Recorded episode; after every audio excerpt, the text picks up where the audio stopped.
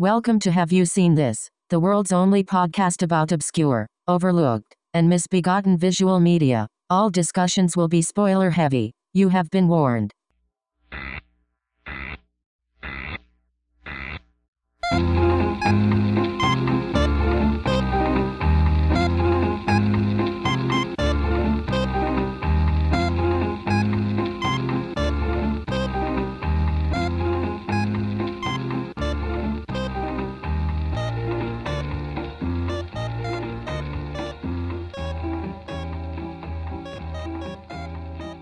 Welcome to Have You Seen This? I'm Jennifer Albright. And I'm Tim Heiderick. Before we get started, I'd like to shout out a new patron, Ben. Thank you, Ben, for supporting the show. If you want to join Ben and a handful of other fine people, you can go over to patreon.com slash have you seen this, and for only two dollars a month, you get to see all our bonus shit. It's more than just a handful. I mean, we are legion. Yeah, two handfuls, three. Yeah, two, yeah, two, two big scoops of... fans on Patreon. Two scoops of patrons. Yes. And we just got sued. Anyway. By who? The two scoops of raisins committee. Oh, okay. Well, yeah, I like to thank all of our patrons because we are still one of the few podcasts called Have You Seen This? And we know that you have a lot of choices for podcasts called Have You, have seen, you seen This? This? And we appreciate your patronage. And the sad part is that he isn't even kidding. Anyway... Uh, for this episode, we're going to be talking about some obsolete media and some obsolete movies. Great. Yeah, it, not one movie per se, but a particular format slash genre, I guess. Look, I'll level with you guys. We melted our brains last night watching several straight-to-video horror movies. For this episode, we're going to cover uh, shot-on-video, or S O V horror, of which uh, I've been exposed to uh, maybe a dozen or so of them, and I just find them weirdly compelling uh, from their, I don't know, lo-fi, just disgusting aesthetic. Yeah, you're kind of the expert, um, because you're very familiar with a lot of these, and yeah. Some of these I hadn't really watched all the way through. Yeah, well, part of it is from um, watching B-Movie T V about sixteen hours a day. Shouts out B-Movie T V. Yeah, a, a great resource for just an endless stream of... crap. Yeah. Um, and, yeah, like, we aren't even paid to say that. It's just I am that, you know, obsessed with it. We um, really are obsessed with this fucking Roku channel. If you have a Roku, I know we say it all the time, but get a fucking Roku and watch B-Movie T V. Yeah, for real. It's it's one of the best uh, B-Movie channels that you're going to find. Just a buffet of trash. Yeah. Um, and on there, I mean, I've come across uh, a variety of interesting, disgusting, weird... Uh, horror movies that all share the same aesthetic, which is they're all shot on video. Well, most of them. Right, right. uh. Actually, this is kind of funny because what you were saying to me is we should do an episode on shot on video horror, and here's a list that I dug up from somewhere. I think it was a it was an article on some, you know, I think it was it was some website or another, and. So to that end, we started a real banger, um, Truth or Dare, A Critical Madness. And as soon as it started, I looked at it and I said, this wasn't shot on video. Yeah, which is unfortunate because, and, and, and you're you're not saying it right because it is, it's Truth or Dare, A Critical Madness. Um, yeah, and that one is, it's, it just, it, you can't guess where it's going to end up from where it starts. It's just that off the wall. Um, and yeah, it is, uh, it was, Jen looked it up and it is shot on sixteen mm-hmm. and, uh, and, um, I guess you would say that, um, the, I don't know if you would call it the cinema. No, you can't call it the cinematographic process because it's not like this was shot in like Todd A O or some shit. I mean, it's just, it was shot on, if only. It was shot on sixteen and output to videotape and then released direct to video. Um, The yeah, kind of it... movies that we wanted to focus on were the movies which were shot on actual, literal video. Yeah, it shares the same spirit of it in that it is just this, um, you know, the, the difficult thing is trying to describe each of these. Um, well, especially because they kind of melted together in a big mush in my brain, like they, after several they hours. They did. We ran a marathon of these. Like, they're... Um, they're drawing from a list. Uh, these are all worth checking out, and we weren't able to get to all of them, so we won't be able to discuss all of them. But um, there, uh, first off, there's uh, uh, Crazy Fat Ethel, uh, the sequel of which, Criminally Insane two, was shot on video. Which was discussed on Red Letter Media. Yeah, yeah. Um, Jen did not have the pleasure of watching that, but um, it is very much of the S O V aesthetic. Um, and we, that it looks like shit. Yeah, and that, yeah, just, I, I don't even know where to start. Um, uh, well, I can we, give you... Um... Well, do you want to do you want to give the list of uh, what our options were? Yeah, uh, Streets of Death um, by uh, is from the uh, Jeff Hathcock um, uh, joint. Uh, More like Jeff Hathcocked. Yeah, yeah. What uh, hath Jeff cocked? Exactly. Uh, yeah. So he did Streets of Death and Night Ripper! Exclamation point. Which are pretty much the same fucking movie. Right. Yeah. Um, there's... um, Night Ripper is a little better. Um, Night Ripper was nineteen eighty-six. Streets of Death was nineteen eighty-eight. Um, and it's kind of a shame that, you know, his later work is not as uh, groundbreaking as his earlier stuff. um, I think Jeff just ran out of steam. Well, and there are a couple of things that I want to say about these films. Um, they're both about lunatics who kill women, because right. that is very important to the straight-to-video genre. I mean, it apparently it, well, it gets videos flying off shelves, right? Yeah, uh, and um, what's really funny is to well, let me put it another way. Uh, this I don't remember if it was Streets of Death or Night Ripper that was playing on B-Movie T V, and uh, Tim and I happened to be watching at the same time and in separate locations, and you know, frequently we'll text each other about whatever weirdness we're we're laying our eyes on at the time, and either Night Ripper or Streets of Death. Uh, Tim texted me and was like... It was Streets of Death. Yeah. Streets of Death. Mm-hmm. Um, now, when you watch a movie and Tim's reaction to it is, you know, this is kind of misogynistic. Like, you really need to think about your life. Yeah, it's like, if, if Tim says this is kind of misogynistic, it is really misogynistic. Because, to be honest, and, you know... I. Tim probably has a higher tolerance than I do, but you know, I'm, I'm pretty tolerant when it comes to, you know, trash and porn and, you know, other genres intended to... Yeah, I take all comers. I don't... Yeah. Exactly. It's like you recognize you recognize uh, trash for what it for what it is. You recognize titillation for what it is, yeah, basically. Well, well, the thing... Titillation. Yeah. Well, the thing of it is that I only really only just realized about myself is um, I... I hate women. No, I've I've known that since uh, since college. Um, I've got a great subreddit for you. No, uh, the the thing that I realize, uh, which is really um, this is, and and this is kind of metatextual in a way. This is a key to understanding me, and that the thing that I realize that I'm doing on this is, you know, I have, you know, my master's is in um, uh, is in visual arts, but my bachelor's is in psychology, and um. The way that I'm approaching these films is not as a uh, art or film critic. It's approaching it as a, you know, as a psychologist, I guess, for lack of a better term.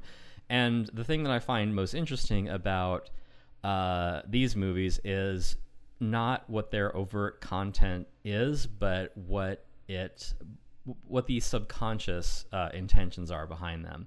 Uh, it's sort of like... Um, you know, if you wanted to go into like dream analysis, like the things that you're dreaming about aren't really the things that you're thinking about. They're metaphors for some deeper subtext, and it's usually the things that they signify, the way that you feel about certain things. Those are what these signifiers are there to represent. So the same that so I'm taking that same approach watching these films, not saying what is this movie about, but it's saying what is this movie telling us about the filmmaker. So when I'm watching Streets of Death or Night Ripper, I am just I, I'm beside myself trying to um, trying to discern what the motivation is of the sort of person who makes that movie, and I realize that that is kind of a judgmental like angle to take with it. I mean, there's been plenty of hysteria about like what kind of person makes this kind of movie and blah blah blah. Mm-hmm.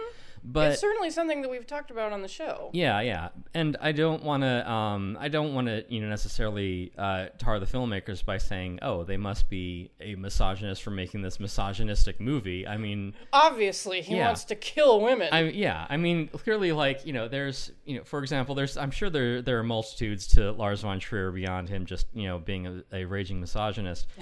Uh, we stand. Yeah, well, yeah. I stand. Right, right. Um, but. Um, Uh, but but the thing that that I take away from seeing movies like Streets of Death and Night Ripper is that there is, um, I I suspect that there is some uh, creative notion behind why these films are made. Uh, Jeff Hathcock could have made any film he wanted. Like, out of the entire breadth of human experience, he could make a film about anything. He could make... Um, like, you know, he could do a shot on video, uh, what, Marriage Story, like, but he didn't. He made one about, um, two, like a, a duo of filmmaking perverts who kill prostitutes. Yeah. It's two pastel soy boys who come across as extremely gay, but actually murder women. Yeah. And it's like, which, you know, doesn't preclude people from murdering women. But. Right, right. And uh, yeah, and it's just, you know, I mean, there are a lot of good reasons to murder women. Uh, but what, but yeah, but between those... You can't live with them, you can't kill them, and you can't make a straight-to-video horror film about them. Well, that's the thing. You can. And that's, I mean, if, if I'm going to project, you know, project motivations onto a person I, you know, hand to God, do not know a single thing about, mm-hmm. then I can say... Yeah, you can't do these things, but you can do them in a movie, which is why, um, you know, like the, like, as you pointed out, the very first shot of Truth or Dare has tits in it. There's, um, there are, oh yeah, that's there right. are, yeah, there are, dis- but they were shot on sixteen millimeter, so they're not relevant to this yeah, so discussion. Yeah, it doesn't count. Yeah, so but there's, um, uh, but there are recurring themes of, um. You know, just these marginalized, disposable women being put in bondage situations. That's just like, you know, you could have chosen to make this movie about anything, and you chose to be like, I want to do a thing about um, perverted guys getting to mutilate women. And just like, that is interesting why you would choose to do that. It is funny because you, um, you know, you and I joke about getting the, that vibe off the Jeff Hathcock yeah. films. Um, the one that... kind of got me feeling that way was Spine from yep. nineteen eighty-six, again about a maniac who murders women. Right, and it's it's easy to get them all confused. Oh god, they're the same they're the same fucking movie. Yeah. But the thing about Spine is that, and I don't know if maybe it's because, and again, like we're we're being totally unfair and making presumptions, but right. in Spine, um, I believe the director was forced by circumstances to take a lead role in the film. So, um, kind of the, the skinny, pervert-looking guy with the shitty eighties glasses, who's mm-hmm. one of the detectives. That's actually the director. Mm. And, again, completely projecting, but do you remember, like, as we were watching Spine, I just turned to you and I said, that guy has, like, frustrated dom energy, like, all over him. Right. I mean... th- I, th- that that guy definitely has a lot of, like... bondage in his porn collection. Yeah. And I believe it has informed his filmmaking because yeah, so that's, that, that's how the movie comes across. Yeah. And that's, that really is because, yeah, there is, um, bondage in Spine. There's, um, bondage in, uh, Streets of Death, uh, Night Ripper. I, not so much. That's more about, um, that that's misogyny of a different color, but it's not, it's not important. Are there, um, um Are there sex workers in Night Ripper, or is he just killing... No, uh... I mean, he's killing models, which is, you know, like, it's it's just a cut above sex yeah, worker. That's really. right, yeah, yeah, I forgot. And the and the panoply of women as objects, um, you know, a model is, that, like, half a step above. Yeah, women as objects is definitely, worker. like, the recurring theme in these. Yeah, because literally all these... Um, You, you know, not only do all these movies have themes of, you know, violence against women, but it's violence against, as you pointed out, and again, when... Tim is making the um, the male gaze feminist arguments. Like, your movie is not subtle.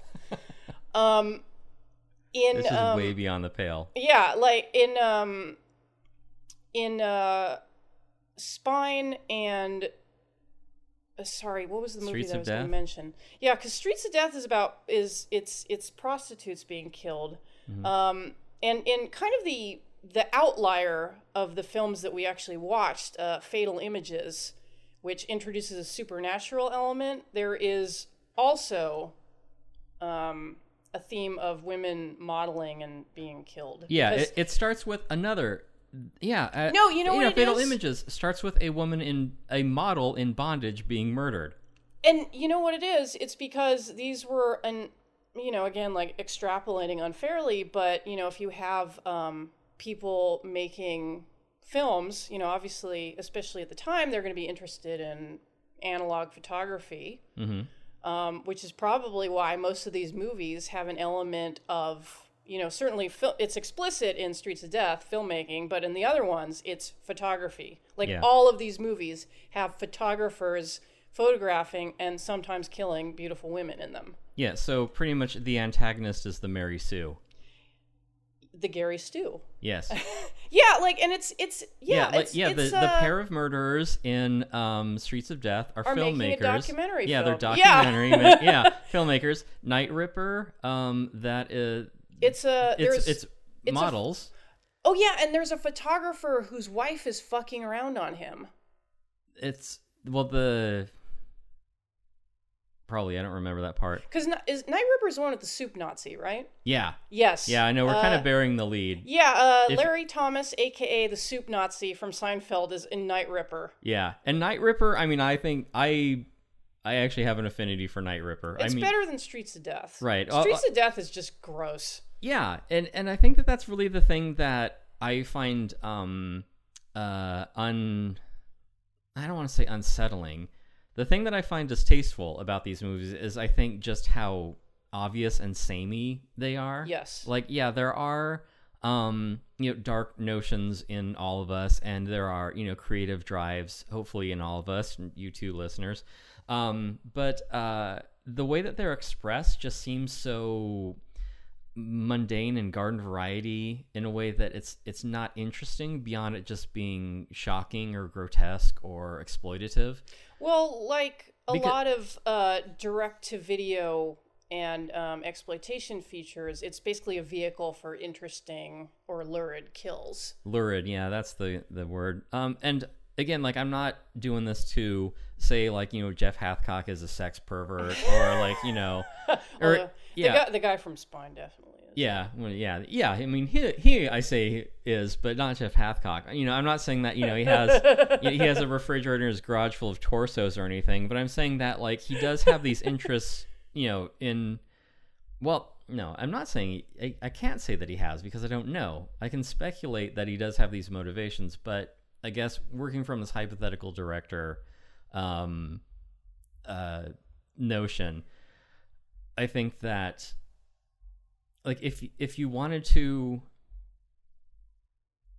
engage in B D S M and if you wanted to you have like you know ex- explore your rape fantasies, like maybe just do them rather mm-hmm. than use the film as like a um, like a veil.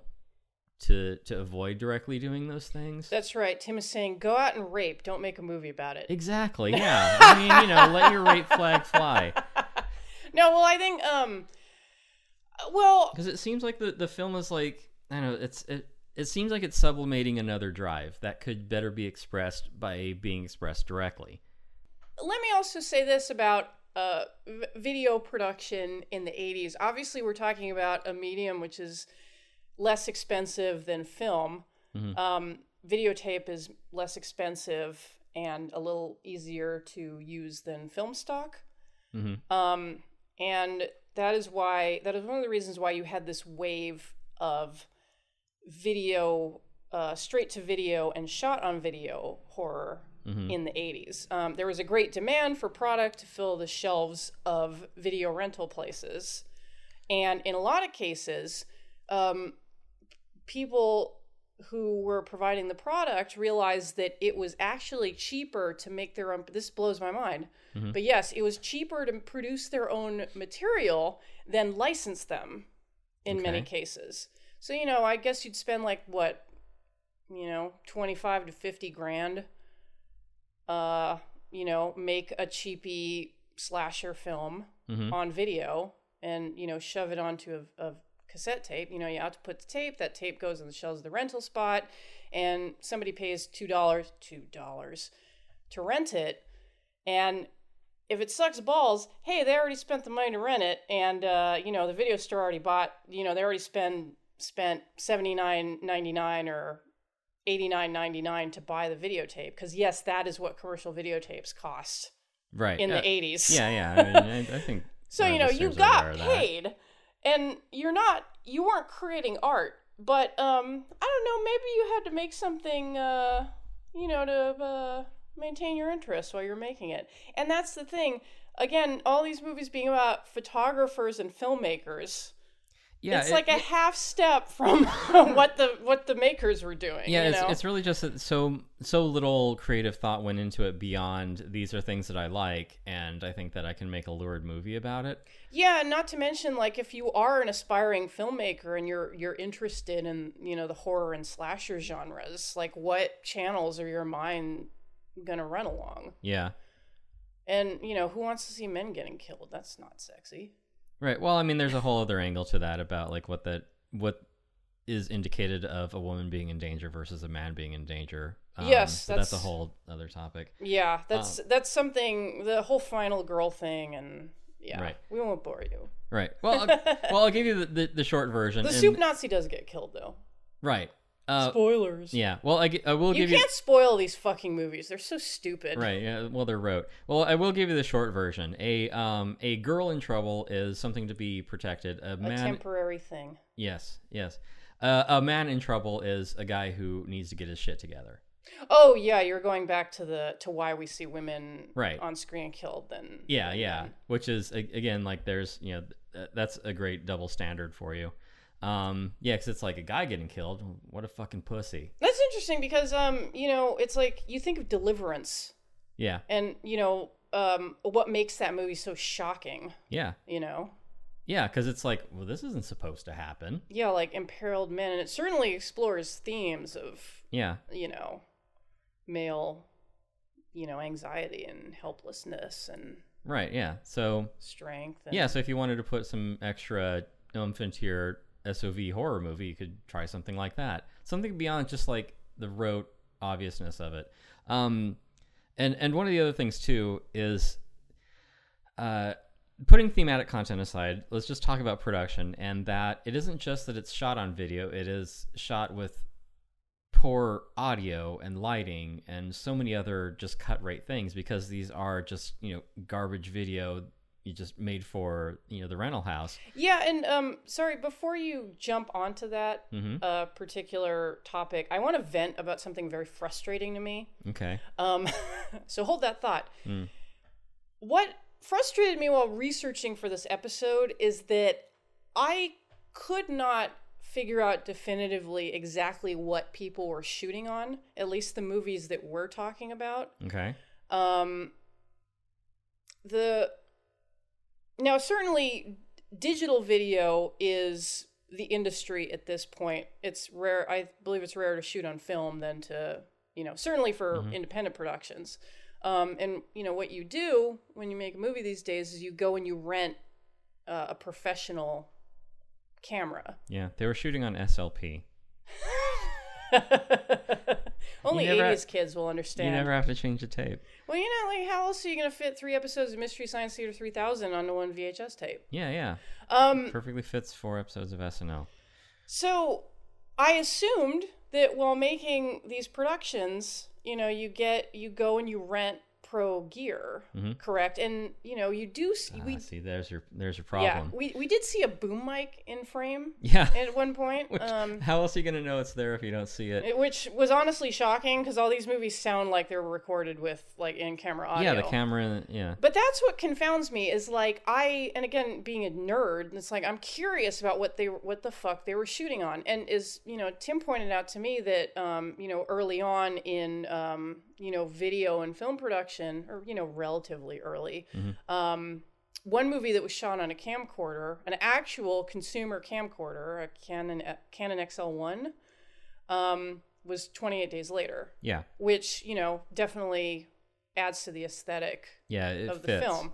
Um, I can't figure out if on these movies they were shooting on, you know, camcorders, mm-hmm. you know, consumer grade camcorders, if they went out and they got like a pro video camera, because pro video did exist at the time. Mm-hmm. Um, I believe the first feature film um, shot on, well, I can't verify this either. Um, one of the first uh, movies shot, features entirely shot on video and then later transferred to film for theatrical re- release was uh, Julia and Julia with, um, I think that had Kathleen Turner and Sting. And that would have been in the late, mid to late eighties. Okay. Um, now, obviously, you know, these were just shot on video and then dumped to video. Right. Well, they were probably shot on... Um, uh... But, um, sorry, I'm sorry. But um, the Julia and Julia, again, that was shot on a pro camera, um, the Sony H D V S. Now, Jeff Hathcock mm-hmm. did not... I don't believe that he got, like, a professional grade uh, high-def video camera. Well, you... No, they were probably shot on professional cameras like what T V news would use. I mean, that's professional video, and it was readily available, and it was easy and cheap to edit. But the point that I was making earlier is that not only do they look like garbage, they sound like garbage, and they star people who are not actors, and they are not well lit, and they are really cut rate.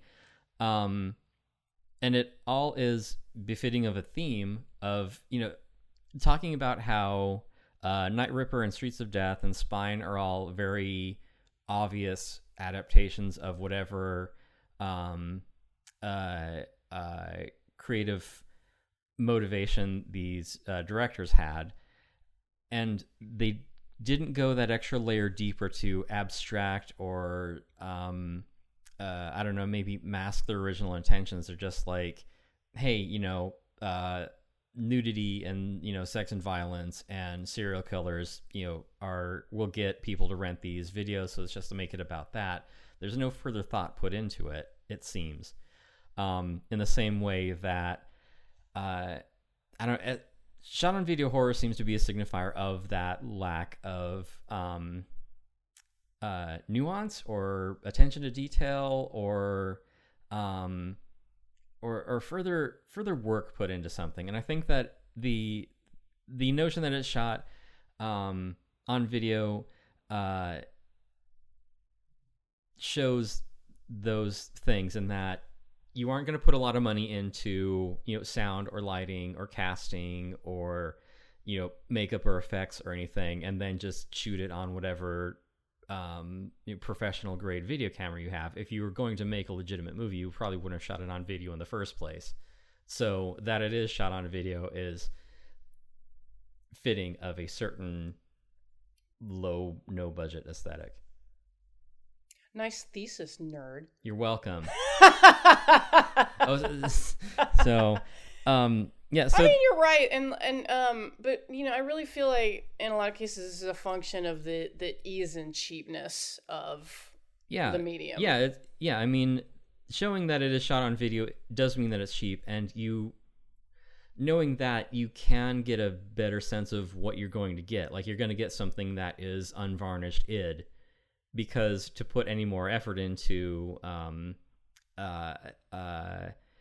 dressing it up as something other than just being like, hey, you think that we can hire a woman and we can get her to show her boobs and we can tie her up? Uh, I believe it is... Un- under the pretense of we're making a movie. It's art, baby. Yeah. Um, it believe I believe it is an actual trivia item on Fatal Images that the lead actresses talked the director out of including their breasts.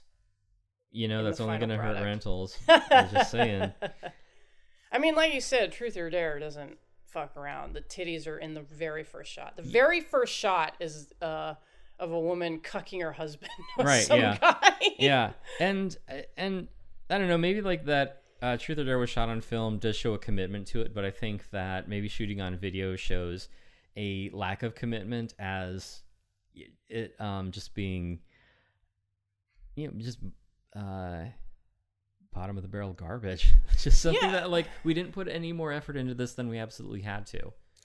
That's a really good question. And, you know, especially because in particular, um, you know, the two Jeff Hathcock films, uh, Night Ripper and Streets of Death, I mean, like, they literally reuse shots and characters. I don't mean the same footage, but, um, like, the same shot composition. Like, for example, in both films, there's a shot of... There's a shot of police uh, looking down on a victim from, like, a, an extreme low angle, you know, like mm-hmm. corpse P O V. Um, that's in both films. Um, both films feature the same hard-bitten detective played by the same guy, with, and he has the same name. It is the same fucking character. It's the Jeff Hathcock expanded universe. Yeah, well... Um... Well, you know, it was it was nice of that actor to be game enough to be like, yeah, you know, I guess if I keep plugging away, maybe this uh, Hathcock fella will go somewhere. he was he thought he was making a T V pilot. Could be. Oh boy, we've got two episodes in the can already. Yeah, wow. So it must, it's about this uh, grizzled uh, old detective and all the uh, serial killers that he comes across. So did we um did we corral everything we were talking about? Basically, um. Well, we have a ton of stuff more that we haven't even gotten to. Well, um, also stuff that we haven't even watched. Well, stuff that you haven't watched. I've seen all of this. Well, um, for the audience, is there are there any of those that you want to highlight that really stuck with you, or? I mean, I would, well, yeah. I mean, I have a whole list because uh, it wasn't just, you know, Streets of Death, Night Ripper, Spine, um, and Fatal Images. Uh, you know. Tetrafecta. Yeah, do you remember when they called that alien box set that? That was dumb. Yeah. The quadrilogy. Quadrilogy. Yeah, yeah. so, so I mean, those those movies are all definitely of a type. Um, and I, I mean, I I know I opened this episode saying, you know, Jeff Hathcock is a um a rapist, misogynist. Um, he's a pervert. As yeah, he's, up. yeah, right. And I, I'm not. I I'm not. We're not literally saying that. Right, yeah. I'm I'm not saying that, and I'm and We're even saying the guy has dark imaginings. No, I'm saying no, even if even if that is the case, I'm not denigrating him for that thing. I'm saying just be be what you are. Like, if you want to make a movie about that, like, yes, go ahead, but I mean, make a good movie about it. Like, if you want to revel in your particular fetishes, I mean, that's fine for you, but you don't have to, like, subject your audience to to to I don't know, an opening shot with, you know, like Uma Thurman's feet on the dashboard or something. Or no, it wasn't Uma Thurman, whatever, it doesn't matter. Um, but what I'm saying, that's, that's a cul-de-sac because then that... Um, feet. Yeah, yeah. No, I'm saying that, like, where does where does that end? And that, like, um, uh, that pathologic just kind of undermines itself, so that's not even worth putting in there. Um, no, I'm saying it, it isn't bad that he um expresses these impulses through film. I'm saying the uh mastery of them is maybe the issue. That's not it either. What am I trying to say? Master of... No, I'm saying that, like... You mean his mastery of, or lack thereof, of the form? Yeah, I'm, I mean, I guess what I'm trying... Like, again, like, taking taking the stance that these are the dark impulses of the director that he is, that he chooses to express through his work. I think that it isn't enough for him to just revel in his fetishes without the notion of um, entertaining the audience. I think that if you just skate by on saying, this is just enough for me to be satisfied in what I'm doing, that that is really... That's the thing that I take issue with more than the content, because the content is what it is. Mm-hmm. But I think that if if you aren't making, if there's no purpose to it other than, like, I don't know, to, like, get you off, I guess in a way that that kind of, you know, denigrates it more to porn, because porn has a particular purpose, which is, this is just a thing that pushes my buttons.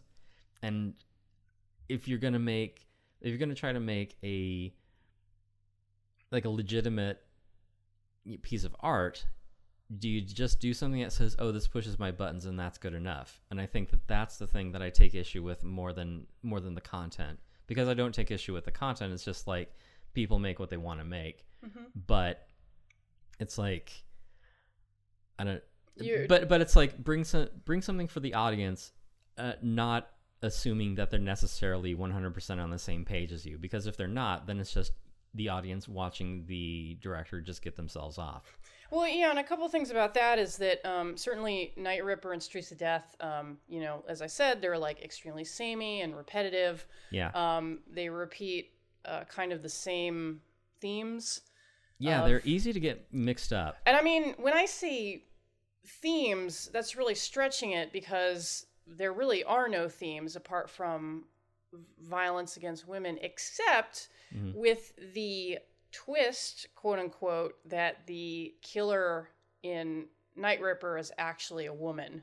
Right. Yeah. Well, I mean, that isn't even uh, th- that that's beside the point because all of them follow the same format of, you know, marginalized objects being killed um, until it culminates in the bad guys and the good guys facing off.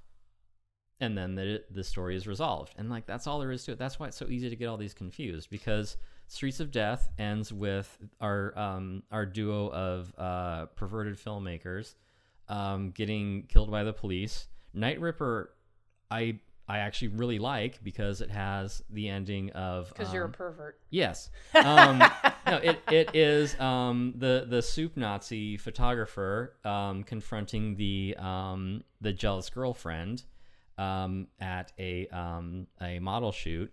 And then the jealous girlfriend getting killed, ironically, by a mannequin, which I thought was great. I thought that was a great twist. Um, Spine, the killer gets killed by a cop. Um, Truth or Dare, the... Well, Truth or Dare, I mean... Again, please disregard. It was yeah, not shot on video. Yeah, I know. It's yeah, we shouldn't even be discussing this. Um, God, we're going to get so much ang- angry emails about this. Um... Uh, but next week, horror shot on sixteen. Yes. um, but yeah, Truth or Dare is just, it's an endless, like, repeating series of vignettes of the guy going crazy and getting, like, violently injured, being sent to a mental hospital and then released. Honestly, it's one of the funniest fucking movies I've ever seen. Yeah, it's great. It is so funny. Yeah, if only it was shot on video, we could be talking about it, but just, just ignore it completely. Just erase it from your memory. And then, um, and don't forget Fatal Images, which uh, ends with the female protagonist confronting a supernatural killer. Right, yeah. With the help of fake George Takei. Right, George yeah. Fake A. Well, you know, there's there's more than one Asian actor. Just saying. no, there no, isn't. Shut up. There's George Takei and not George Takei. Got it. So, yeah, and they all exist, like, kind of along... They, they all follow the same format. They do... Um, exist along a continuum. They they are variations on a theme. The first is just straight up, there are serial killers killing sex workers. Then it is a a woman killer killing models. A lesbian. Yeah, well, it's, that's how you know she's mentally... Which is yeah. in uh, in nineteen eighty-six was quite piquant. Right. I'm sure there was something at the time, like, you know, Dress to Kill probably came out already. Yeah, yeah, yeah. That was yeah. Uh, early eighties. Right. Um, like, in fact, nineteen eighty, I want to say. Well, there you go. Um, uh, Spine, it is... What? No, it's just a, a guy who kills just women. He's obsessed with vertebrae. Yeah. I guess. Yeah. Oh, um, man. And that... And, uh, uh, it, it, it, as Tim pointed out to me as we were watching it, um, the movie hinges on a... use of early computer databases, which is just right. fucking dumb. Yeah, it's it, like he changes one search term. Yeah, it, it hinges on a um on synonyms in a Google search. Um, Google. And, yeah, whatever. uh, and then uh and uh Fatal Images being a supernatural version of a is a killer whose essence is trapped inside this goofy camera, who they then kill. Yes. So it's it's all the same thing. There's a person killing women who is then dealt with. Yeah. At least in Truth or Dare, like, he just kills everyone he meets. Right, but that's not shot on video. We can't talk oh, about shit. that Oh, shit, yeah, that's right. Yeah, okay, yeah. like, forget I said that. Um, yeah. The jury will disregard that last piece of testimony. Yeah, yeah. Um, so, so, yeah, the problem is that they're all kind of samey because I, they don't seem to have any motivation beyond just this really um, uh, just... cursory content. Well, and also the point that I wanted to make about the shot on video horror and their sameness is that um, they like to play with imagery, which at the time was probably extremely shocking, um, leaving aside the fact that they are for the most part, not particularly competently shot. Um, right, yeah. I mean, if they were competently, sh if they had good cinematography, they wouldn't be made with a video camera. So I mean, and, you know, some of them, they're, you know, they're like some okay, decently lit or interestingly composed shots in them. But, you know, in particular, like, I don't think that, I don't think that Jeff Hathcock understood um, the latitude on um, video for capturing light, because there are yeah, night shots where you cannot fucking tell what's going on. Yeah, and it is a it's an easy mistake to make. It's a rookie mistake that um, when you're looking out at a scene and thinking that your camera is going to pick it up the way that you see it, like, that is completely not that. Not the case at all. Yeah, and I, I just can't think of a more boring shot than one car following another at night. Yeah, and there like, are other things like... Yeah, um, but, again, but you know, before before we move on from that, I just want to say that, um, you know, these movies by um, kind of... Um, uh, before we move on, I want to say that these movies kind of provided... They were like... They easily provided like a, a sort of... pornographic imagery, like very graphically combining sex with death. Mm-hmm. Um, you know, and that wasn't anything really new. I mean, you know, Hitchcock was doing it. Yeah, with, but, with but Psycho, that it is but... executed with the bare minimum of resources, and it shows. It's and and yes, like it's it's it's very crude. Mm-hmm. Um, at the time, this was pre-internet pornography, so um, some of the imagery you had would to take be, it where you can get it. Yeah, yeah. it was it was fairly shocking. Mm-hmm. Um, and, you know, maybe the, and not to mention, uh, this was a time of, uh, moral panic about, um, you know, it started in Britain with video nasties. Mm-hmm. Um, and what really got people terrified was the ready availability of this shocking material. I mean, the fact that you could bring it home with you, mm-hmm. um, like you could rent whatever perverted thing you wanted and, you know. Enjoy it in the, the solitude of your own home. Yeah, because, you know, porno theaters are bad enough because, you know, it's blight on a neighborhood. But, mm-hmm. you know, people bringing yeah, salacious media to a private space. It's really, yeah, you know? The call is coming from inside the house kind of situation. Yeah, and so to that end, like, um, a couple of these movies were actually banned in the U K, which is which is absolutely hilarious to me because they're they're just such garbage. Well, I mean, I'm sure they weren't banned for their artistry, Jen. No. Well, I mean, you know, it's like, oh, well, you know, this isn't this isn't appropriate. This is salacious content. Um, and, you know, and again, we're watching them in light of, um, you know, like in, in the year almost twenty twenty, like, you know, uh, after like having destroyed our brains with like years of internet pornography and rotten dot com, they just look ridiculous, but quaint by comparison. At the time, they were, you know, I keep belaboring the point, but they were shocking. Right. So one of the ones that we didn't get around to is um, Unmasked Part twenty-five, which is a real departure from the other, um, the, the previous four movies that we had seen. Part twenty-five? I'll get to that.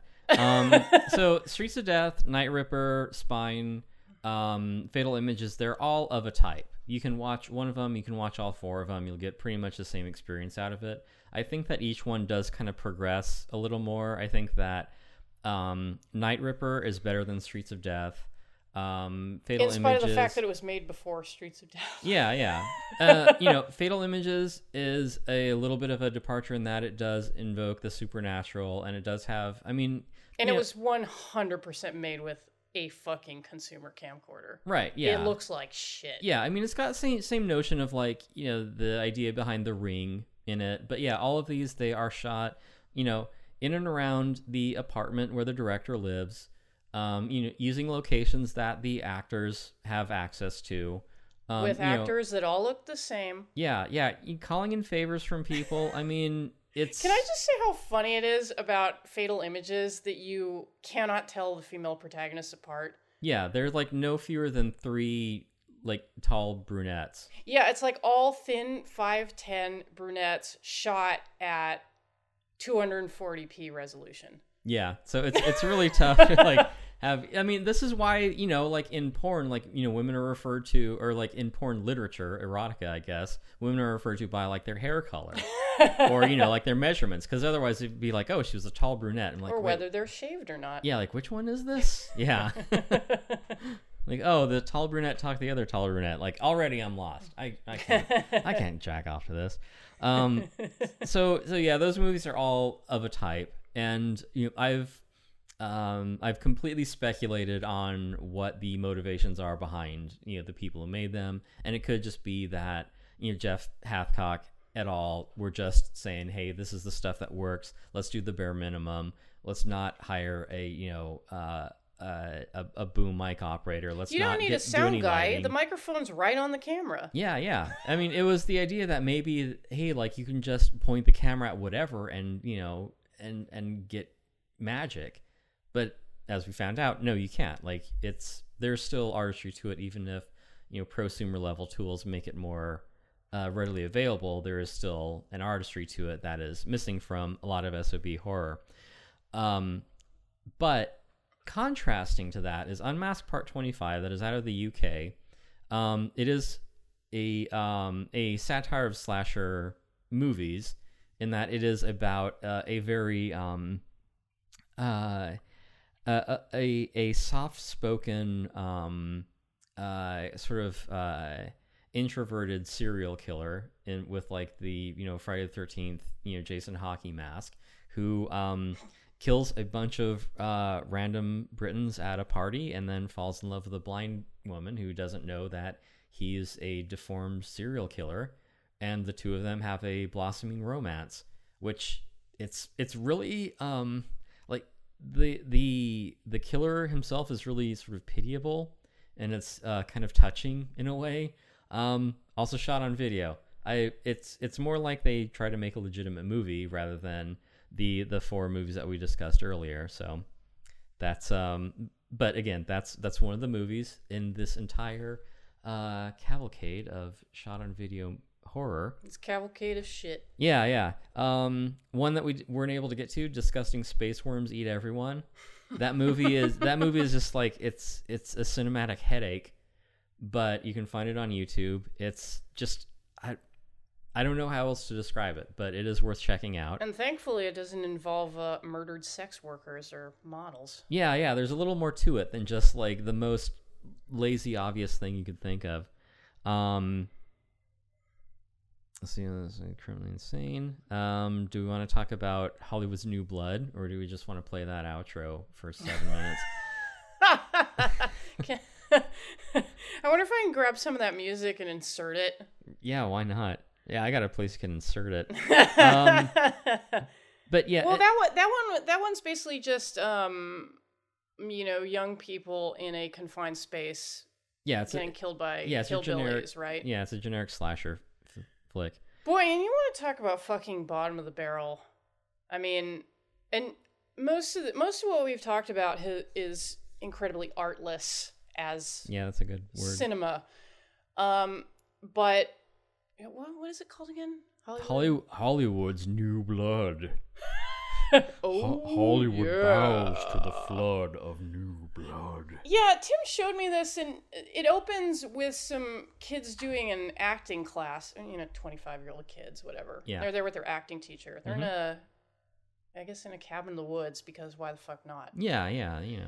And I gather that eventually they're all murdered by hillbillies. But mm-hmm. anyway, it really... It's, it's a seventy-minute movie, and after the first five minutes, I fast-forwarded sixty minutes.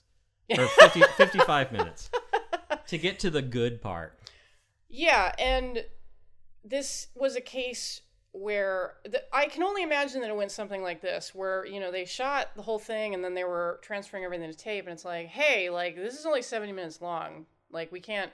put this or sixty-five minutes you know we sixty can't, minutes yeah we you know we can't put this in in a box like this is this, yeah, this is like a T V feature. Episode yeah. It's like well uh, shit you know like uh we pretty much used everything we shot. It's like I don't care, fill the time. Mm-hmm. So you get an ending which is from the trim bin. Yeah, it's shots of the actors where normally you would put um their name underneath it. Mm-hmm. In the credits. Didn't do that. Um just them, no no audio, just the incredibly stupid music mm-hmm. that they wrote for this movie. Yeah. Um, as they say five or six sentences and then cut that to the next hear. actor. Yeah. And then you see the antagonist, I guess, just wandering out in the woods. Mm-hmm. And then you see some spooky P O V shots in the woods where there's fog. And then and then they go to the credits. It's like, oh my God, I have never seen a more blatant example of just fucking filling time in the laziest way. Yeah, that is... Like, not even... And, you know, there are some really famous examples of time wasting in movies. Like, one I'm thinking of in particular is uh, the movie Lost Continent, which appeared on Mystery Science Theater, which had um, just incredibly protracted mountain climbing scenes. Yeah. Uh, which was definitely to stretch the time. But in this case, they didn't even integrate it into the narrative in any way. Yeah, I mean, at least they're trying to, like, you know, slip one past you. Here it is... Like, an eighth of the movie is the credits. Yeah, they And just... of that, there is a song that is a, maybe a minute and a half long with one verse that they just loop over that. So... Yeah, like a, a catchy synth bass line. Yeah. And uh, some... So, yeah, go on YouTube and look for Hollywood's New Blood. Watch, you know, the first five minutes to get an idea of what, what the movie's about. Realize, Ugly people yeah, realize, acting badly. Yeah, realize that all these characters are going to be killed. It's really mumblecore. Yeah, all the ugh. Realize that all the characters are going to be killed. Fast forward to about sixty-two minutes in, and then just watch the end credits because that is the only thing that is of any note of Hollywood's New Blood. Yeah, and it was it was funny when Tim showed it to me because I was so fucking confused. I was like, "What? What is this? What is this footage? Yeah, like where's the ending?" What the fuck is happening? And then they cut to the credit roll, and I was like, what the fuck? And the song just keeps playing. Yeah. Um, it is it is the dumbest thing I've ever fucking seen. Yeah. And literally, and the absolute most blatant example of time wasting I yeah. have seen applied to home media. It's a fantastic waste of time. So that's, I mean, I don't know what... We are highlighting all these movies. We're also kind of like... Low-lighting you know, them? We're, yeah, we're kind of throwing them under the bus here. And, and it does kind of raise the question then about like, well, if you are listeners, would you, would you want to seek any of these out? And, I mean, maybe you would seek them out for the same reason that we're talking about them, which is they're just so, I don't know, obvious and inept and, and shallow and um, If you're as unvarnished. deranged as us, yeah, you might want to check them out. I mean, the... Yeah, they do have... Um, but, interesting things in them. I mean, there's the Soup Nazi in one, and the thing that I love about Spine is just how the the serial killer in it, he's got this like lilting, like condescending tone. Oh my God, he's so fucking annoying. Well, at first so, off, he's dubbed. Yeah, and he also looks like Jim Henson. Yeah, which like, is hilarious. Jim Henson with like you know the mirror shades from like uh, Cool Hand Luke. And, like, just and, put all together, it doesn't work, but you know what they were going for. Yeah, and he talks like this to all his victims. Yeah. Oh, oh, Linda, aren't you cold? Just, oh, yeah, just there very, you go. Very, yeah, oh. very cloying. Yeah, and it's just, shut up! God, you fucking asshole! Yeah, it's like you beg to be killed just so yeah, you can, like, stop, stop having this shy baby talk to you. Hey, Linda, this is your spine. This is where all your life is. It's Let like me take okay. off that shirt, and it's just just a weird performance. Yeah, uh, I don't know. Oh man, there's even the the the really good A D R in Spine though is that one. Um, I guess she's I guess she's on the police force. Yeah. But when the the main detective who looks like a hipster in a trucker hat. Yeah. Um, is Googling the killer. I don't yeah. know how the fuck that's supposed to work in nineteen eighty-six, but whatever. Mm. So he's searching a database for yeah. something on the killer. They have a mainframe, you know. Yeah, and this this woman wanders into frame, you know, to ask how the search is going, and she is so badly dubbed. Yeah. It is the most hilarious thing I've ever fucking seen. Like, just the lip movements are not even in the same ballpark yeah. as what she's saying. And which I have to you... wonder why that was. Yes, yeah. exa- that is exactly what I was going to say, because that kind of thing always makes you wonder, um, you know, the first thing that you think is like, how badly did this actor fuck up? Or the production, you know, the crew. I Yeah, I think they just weren't rolling on her audio. Like, um, it, it would not surprise me if whoever was holding the boom mic just didn't know that you have to like point it at the actor who's speaking. Or they just weren't rolling. I think that probably was it. Because, uh, you know, I well, mean, I didn't that, push well, play that, record. That's, that's happened to me and like me and other people plenty of times, like in college, where it's like you go to record something, you let it all play out, and then when it's done, you hit record, and you're like, fuck. Yes. Yeah. So I'm certain it was something like that.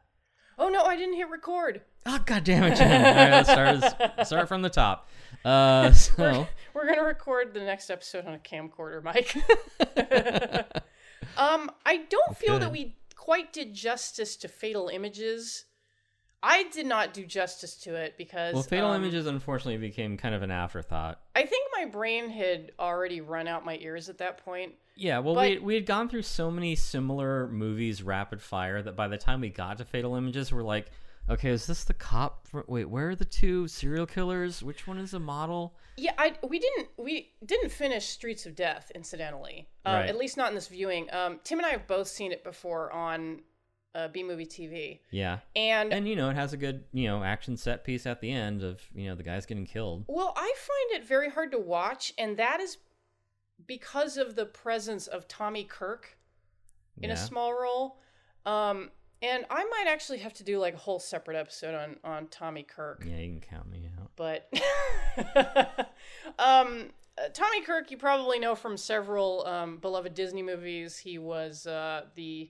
Or if you're a patron of us, you probably know him from Mystery Science Theater. Yes, yeah. Um, he was in he was in movies like Old Yeller and The Shaggy Dog, but yeah, uh, but he you was, know him from Village of the Giants. Yes, when his career started to falter, he was in some really bottom barrel things like Catalina Caper, um, Village of the Giants by Bird yeah. Eye Gordon, um, and much later in his career, actually after he'd left acting for a couple of decades, uh, mm-hmm. Streets of Death.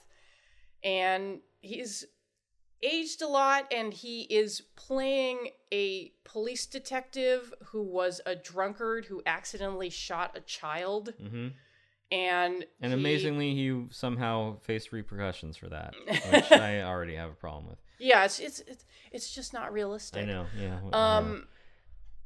The, um. So it's really weird to see, and the. There are a lot of reasons why Tommy Kirk like stepped away from acting, um,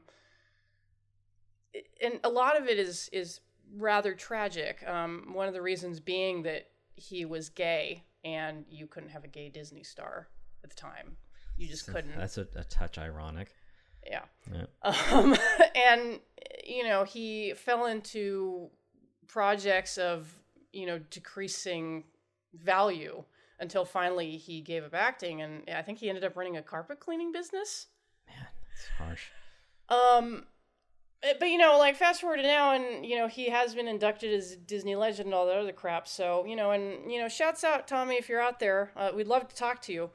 Um, but to see him in Streets of Death, uh, playing a man desperate to regain his old career mm-hmm. after substance abuse, which again is something that happened to Tommy Kirk in real life.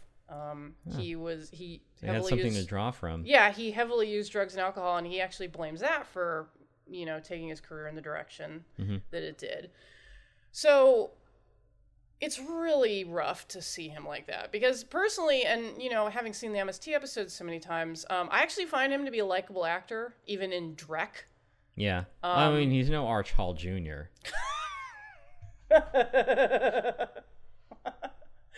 Although, again, on B-Movie T V, I saw him in another... It was like a... The sadist. Yeah, yeah. And he was great. He was just this just awful teenager who you just wanted to get away from. This hideous psychopath. Yeah, this hideous psychopath. You know, Jeff just, Hathcock. Yeah, he's just... He's, Arch Hall Junior is perfectly cast. And the, by the end, we're like, you know, not only is Jeff Hathcock a pervert, he's also hideous. um, but yeah, so really, like, not only is, is um, you know, Streets of Death is so gross that even Tim thought it was misogynistic, and it has a very desperate Tommy Kirk playing yeah. a sad role. Well, I think, I mean, you know, it's fine for a movie to be, like, misogynistic, just, you know, be artistic about it. Yeah, Lars von Trier. Right, yeah. It's, Paul Verhoeven. Yeah, just yeah, just don't don't be a basic misogynist. Be a good misogynist. You know, and I those those last two directors that I jokingly named, I actually don't think those directors are misogynists. I think they get mistaken as misogynists. Right, because uh, cause in our like, retarded media uh, criticism landscape, bad things happening to women equals misogyny. Exactly. And it's just like, yeah, it, it, it, that is a that is a really shallow hot take. Exactly. That is, yeah, bereft of any sort of uh, deeper understanding. Yeah. So suffice to say, we didn't watch all of Streets of Death yesterday. Um, we ended up moving on to Night Ripper, which is a little bit more interesting. It's a little more, yeah, it's it's a little more cerebral. Yeah. Um, and that was the thing that I liked about it, is yeah. that, it, I mean, it is cerebral. Yeah. Well, I, my cerebrum is not here anymore after watching these movies. Hey, we're we're grading on a scale here. um, yeah, and Spine, I just I, I just love the, the, the baby talking condescending serial killer. What uh, an asshole. Yeah, he, he's awful. That killer's a real asshole. Well, yeah, it's like the Norm Macdonald bit. Yeah, it's like, he, he's, he's a real jerk. We feel safe in saying that. Yeah, yeah. Um, so, yeah, we haven't said a word about uh, Criminally Insane two. It's just, it's, ugh, it's just ugly. It's an ugly movie with ugly people. Yeah, just watch the Red Letter Media episode. Uh, yeah, I mean, yeah, it's it's fam- it's familiar territory. They actually gave they gave um, some props to that to the actress in it, who had uh, she had a, a career as a character actress, mm-hmm. so you know she at least got the recognition. That's good. They're like, give me someone crazy and fat. I'm like, have I got the Ethel for you?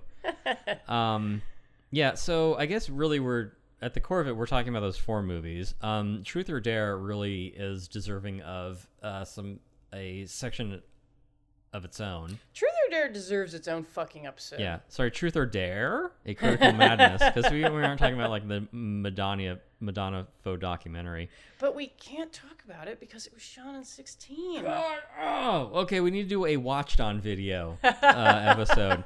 um, uh, yeah, discussing Space Worms Eat Everyone. That one is worth checking out if um, yeah, you want to just grind your teeth while watching a movie. Um, there's also Things. Uh, shot on video. It wasn't? Nope. You're kidding. I am not kidding. Okay, well, then cut that part out. Um, but but really, um, but really, if I could get real for a second, um, please do. Yeah, uh, I mean these these movies, um, despite not being a misogynist, uh, these movies all all are really interesting to me, and I'm not quite sure why. I I think that it's the um, sort of Uh, low fidelity aesthetic to them. Yes, in, in that it does it doesn't look you know polished or like a real movie. It looks more like um it it is um because I think like in a movie you have a, a certain suspension of disbelief, and that you aren't going to see a uh, motion picture created by you know a team of artists. You're going to see you're going to witness a story. But uh, shot on video, I think, knowing that it's video and knowing that it's low budget, it feels more like you're aware of it being a um, a constructed uh, narrative. It, it it isn't something where you're you're taken along with what the story is. You are aware of the people making it. Like I feel like the creators through their ineptitude draw attention to themselves. Yeah, maybe, maybe ineptitude is a harsh word, but that's the point um, that I'm trying no, to make. We, we can we can roll with that. Yeah, with these. Um, yeah, it well, it's mostly more you... a matter of Tim. Where do you get off? But yeah. Well, I don't see you making a film on a fucking camcorder. I made a short on a on the Pixelvision when I was younger. Well, yeah, but and. That's also something that we should probably evoke is um, the very eighties phenomenon of kids getting their dad's camcorder and making a little video in the backyard. Yeah. Usually some variation on Indiana Jones. Yeah, I think there's a whole, uh, well, there's a couple of kids that made like a whole reenactment of Indiana Jones. Exactly. That must yeah. be that must be what's leading me to make the reference. But yeah, yeah the, the, the, the video... Uh, the very quality of video itself throws you out in the narrative. Yeah. Um, and it's it's like a joke poorly told, I guess. um, yeah, it, it, it takes you out of it, but I guess that's the thing that I find interesting is knowing that it isn't a um, a piece of media that exists unto itself. Like it isn't, it doesn't exist in a vacuum in that you don't have to know anything about the people who made it to watch and enjoy it. You just be like, oh, this is a movie, and the movie exists, you know, on its own merits. I feel like Shot on Video Horror is saying there's a there's a person whose, you know, heart was maybe bigger than their brain. Uh, and they just had it in them to be like, I want to make this movie and I'm going to do it one way or another. And it does kind of feed into things like, um, you know, like James Nguyen or, you know, like Tommy Wiseau. And it's saying like, I don't know how to make a movie, but I need to. I may be wrong, but I really would not lay money either way on um, Jeff Hathcock being a passionate filmmaker, because I honestly cannot fucking tell. Okay. Um, there are flashes of art to Night Ripper and Streets of Death, but also just such a slapdash quality. Okay. That it just feels, it just, it just feels like filling a cassette tape in a lot of ways. And maybe that's because we basically watched two versions of the same story, like mm-hmm. back to back. I mean, Night Ripper and Streets of Death are essentially, I don't I don't care if one's about a photographer and one's about a tag team of serial killers. Yeah, same, They're the same. same fucking story. Right.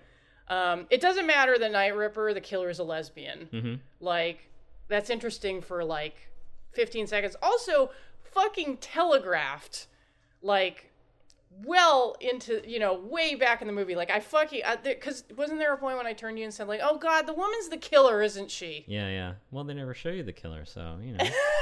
Well, or, or it could not, be. And not in that joyous way of, like, oh, I figured it out. It's like, oh, come on. Yeah. Well, I mean, it may be, and I know that, like, you know, the way I presented it is a romanticized notion, but it could just be, like, oh, I've seen movies. I know how to make them. I can make a movie.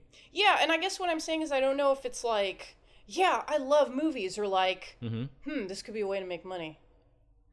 Well, I... You know, going back to the thing of, I, um, it's, it's easier, it's cheaper to make a movie than to license one. Right. And stick it on a tape. Yeah, that is, I mean, even more than um, uh, Jeff Hathcock's sexual proclivities, that is that is beyond, like, speculation. We have no point exactly. to, yeah, we have no no way to even um, parse out which... what the percentages of, you know, art versus commerce and that. Do you think he'll be mad if he hears this? I'm pretty sure he's not here. He doesn't hear this. But I do want to give a shout out to our latest Patreons. Uh, Jay Hathcock. Mm. You know, cut to a cross town. Hey, Jeff, this fucking podcast is talking about you. What the fuck? God damn it, I just tried to make some money. Just... In my mind, he's like just like an, an ogre-like presence with an aluminum baseball bat. Could be. Like, come into your apartment.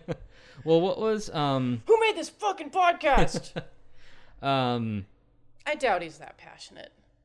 I don't know. Well, the other thing too is um, if you just look at his IMDb, I don't know if it was him or someone else, but it's like, yeah, this guy's been making garbage for thirty years. Like, more power to him. You know.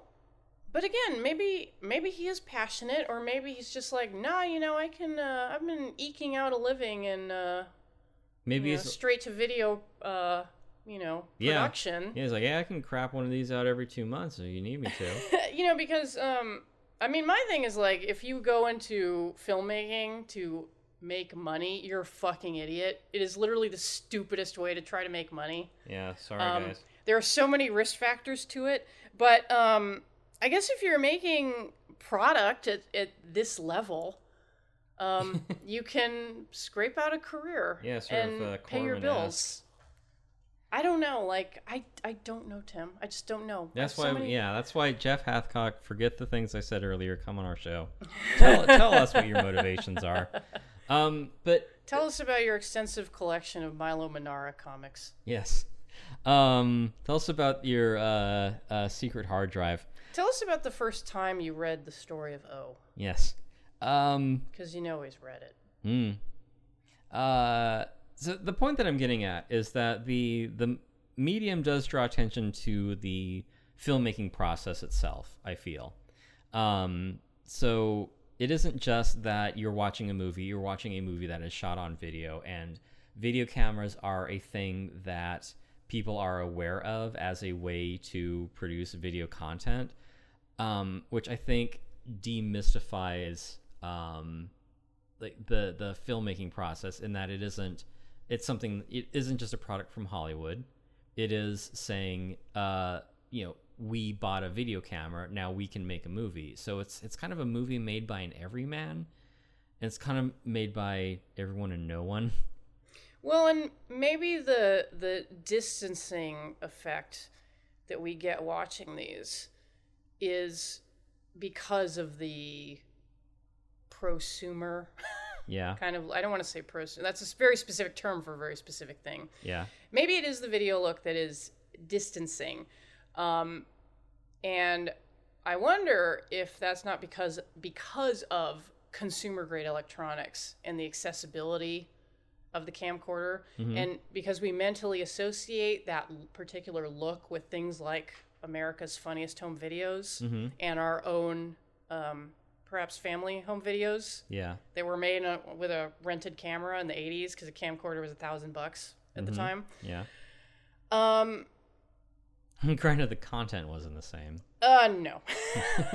um, and one thing that you, that, you know, I'm sure that all of you listening know is that, um, you know, one of the reasons that it took so long for video production to take hold in the film industry is because people missed that film look. And really, I think it only became viable to put Um, you know, high def video on big theatrical screens when it became nearly indistinguishable from film. Do you agree? Yeah, I mean, there is a particular look that is, you know, normalized, which is, you know, like how, you know, like the high frame rate never caught on, mm-hmm. because it just looks too fakey. Like, mm-hmm. yeah, people go to a movie expecting a certain um, look. And yeah, like something shot on video, it looks like it comes from a different place than uh, mm-hmm. than a film would come yeah. from. Yeah, and it's something that's acceptable for, say, soap operas mm-hmm. or sports, but not for a narrative yeah. most of the time. Yeah, I'm saying that in, in a weird way, um, like, you know, thirty-five or like, um, you know, high-def content comes from, you know, Hollywood. It comes from the industry, mm-hmm. but anything other than that has to come from somewhere else because it doesn't look like it comes from the place you think it does. Maybe it comes from a guy who secretly kills women. Right? He's yeah. Not making movies. Yeah. Why not? um, I mean, yeah. Like the the the example that I would point to initially is um, the like uh, montage uh, interlude in Raging Bull. Raging Bull is all shot in what, black and white thirty-five. Except for their home movies that are in, like, you know, colors. Super eight. Yeah. Yeah. Uh, they're, uh, yeah, there's, there's Super eight color, and it shows this isn't the movie that you're watching. These are the mm-hmm. home movies. And you can associate a particular format with a particular uh, context, like a, a lifestyle or a point in time. So in the same way that if you shoot a, a movie on horror, or if you shoot a movie on uh, on V H S or on video, it's going to be different than a movie that's shot on film. It's like the same thing that you pointed out at the top of the episode about twenty-eight days later. Like, it does, like, the video format has this um, uh, sort of verite quality to it, that it's like, it isn't like you're watching a movie. It's more like you're watching a series of events. Mm-hmm. And um, if we wanted to, just as a brief tangent, talk about, um, you know, like District nine, like they do a great job of that, in that they use, you know, a lot of it is like sort of documentary footage. A lot of it is news footage. Mm-hmm. Some of it is security camera footage, and all that media has associated with it a particular context. Um, thirty-five just happens to be, you know, the context of a Hollywood movie. So in a way, it kind of becomes like a format without a context. It's just saying, this is the movie look. Um, so if something is um, shot on video, or if it's shot on V H S or with a camcorder or something, it looks like it came from somewhere else. And maybe that kind of indirectly led to the flowering of found footage horror. Right, you yeah. know, starting with uh, with uh, Blair Witch, famously, yeah. and less famously, I think, uh, Last Broadcast. Yeah, yeah. Like, it doesn't look like it came from Hollywood. It doesn't look like it's a movie. It looks like it came from somewhere else. And uh, even before um, you know, Last Broadcast or um, or Blair Witch, the thing that I I strongly love and recommend, you know, our our listeners to seek out.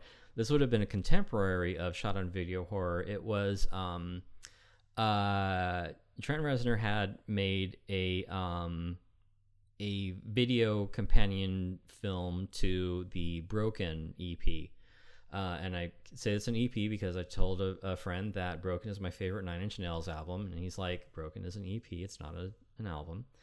Um, so I put his head through the drywall. Right. Yeah. Well, he was, he was right, but that's neither here nor there. Um, but, uh, it was, it was a collection of videos, um, uh, held together by a framing device of it being the home movies of a, a sadist serial killer. Um, and it itself shot on video. I mean, the, the the videos for, you know, each of these sequences are, you know, shot on film and various media, but they're held together by this one um, by this one videotape. And the amazing thing about it, and this is all stuff you can find on, you know, Wikipedia or Nine Inch Nails Wiki, um, is that, you know, after they'd initially, um, you know, Trent and whoever else was who was producing it, like when they saw this, they're like, well, A, the label's never going to let us release it because it is beyond the pale. Um, B. Yeah, that's the one with Bob Flanagan, the, yeah, the yeah. guy from Sick. Yeah. B, we can't release this film because it's going to completely overshadow the album. Sorry, E P. Um, it's it, not a music podcast, so I won't, I won't give you a hard time. Right, about right, it. yeah. And it does, because the the film itself is just is absolutely arresting.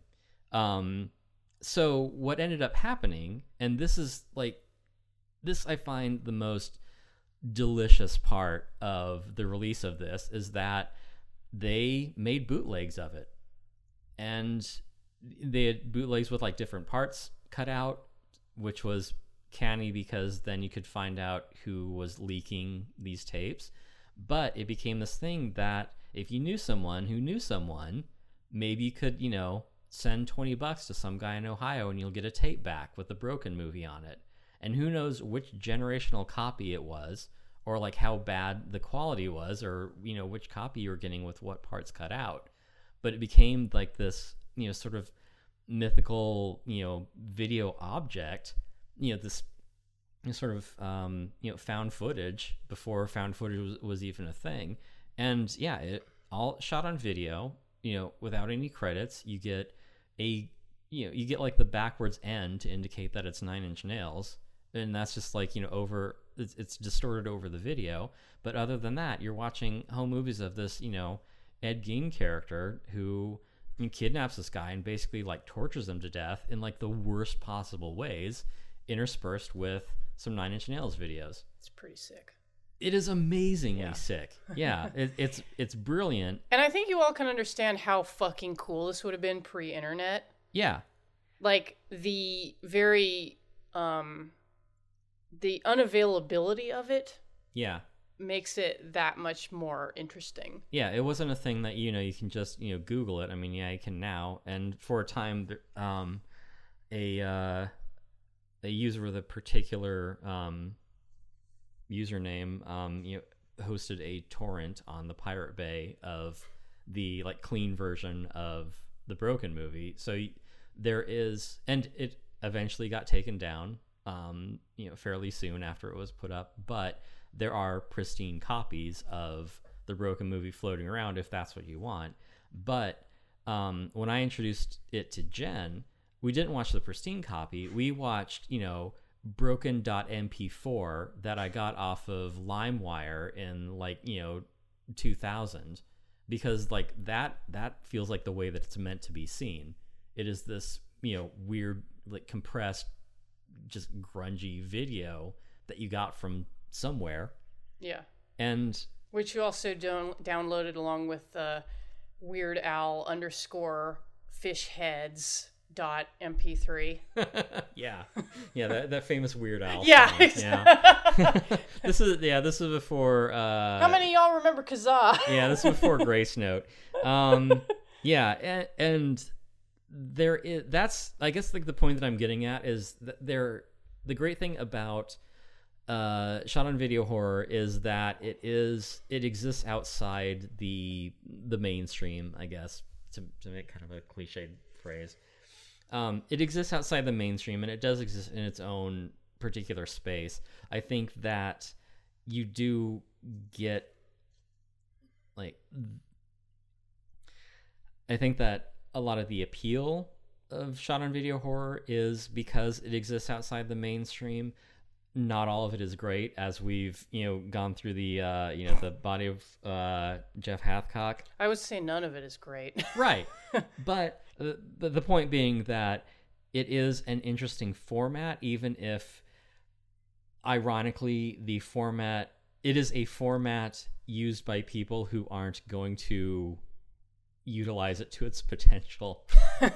Short of the Broken movie. The Broken movie is a perfect example of, you know, form and content, you know, um, elevating each other. Well, to put it crudely, that was made by a real crew and right, yeah, yeah. yeah. So these, yeah, so you can. I feel like these were um, like the kind of thing that we were talking about, where were pieced together, you know, by right, yeah, and amateurs. I don't, yeah, and I don't know the guy's name because yeah, the um, I forget like the guy behind the Broken movie is, you know, he's one of the um, you know, professors at Cal Arts, and I would know who he was, except I didn't get in, so whatever, doesn't matter. They didn't deserve you. For real. I just have one question, though. Yeah. Doesn't it make you feel better? Yes. No, wait.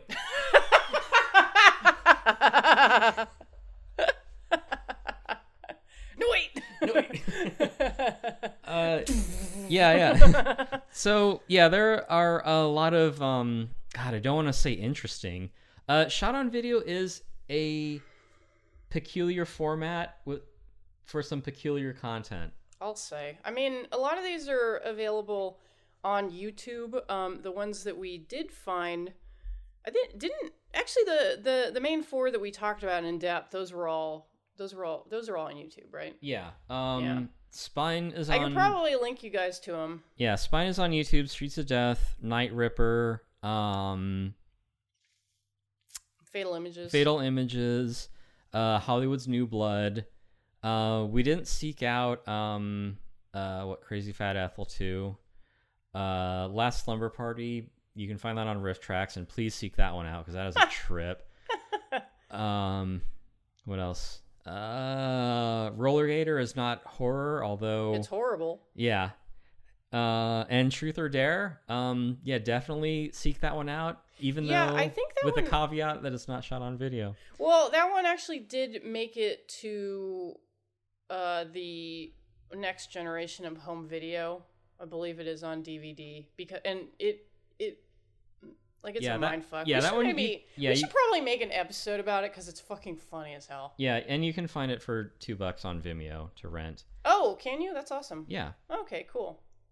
Well, shot on video and not on video.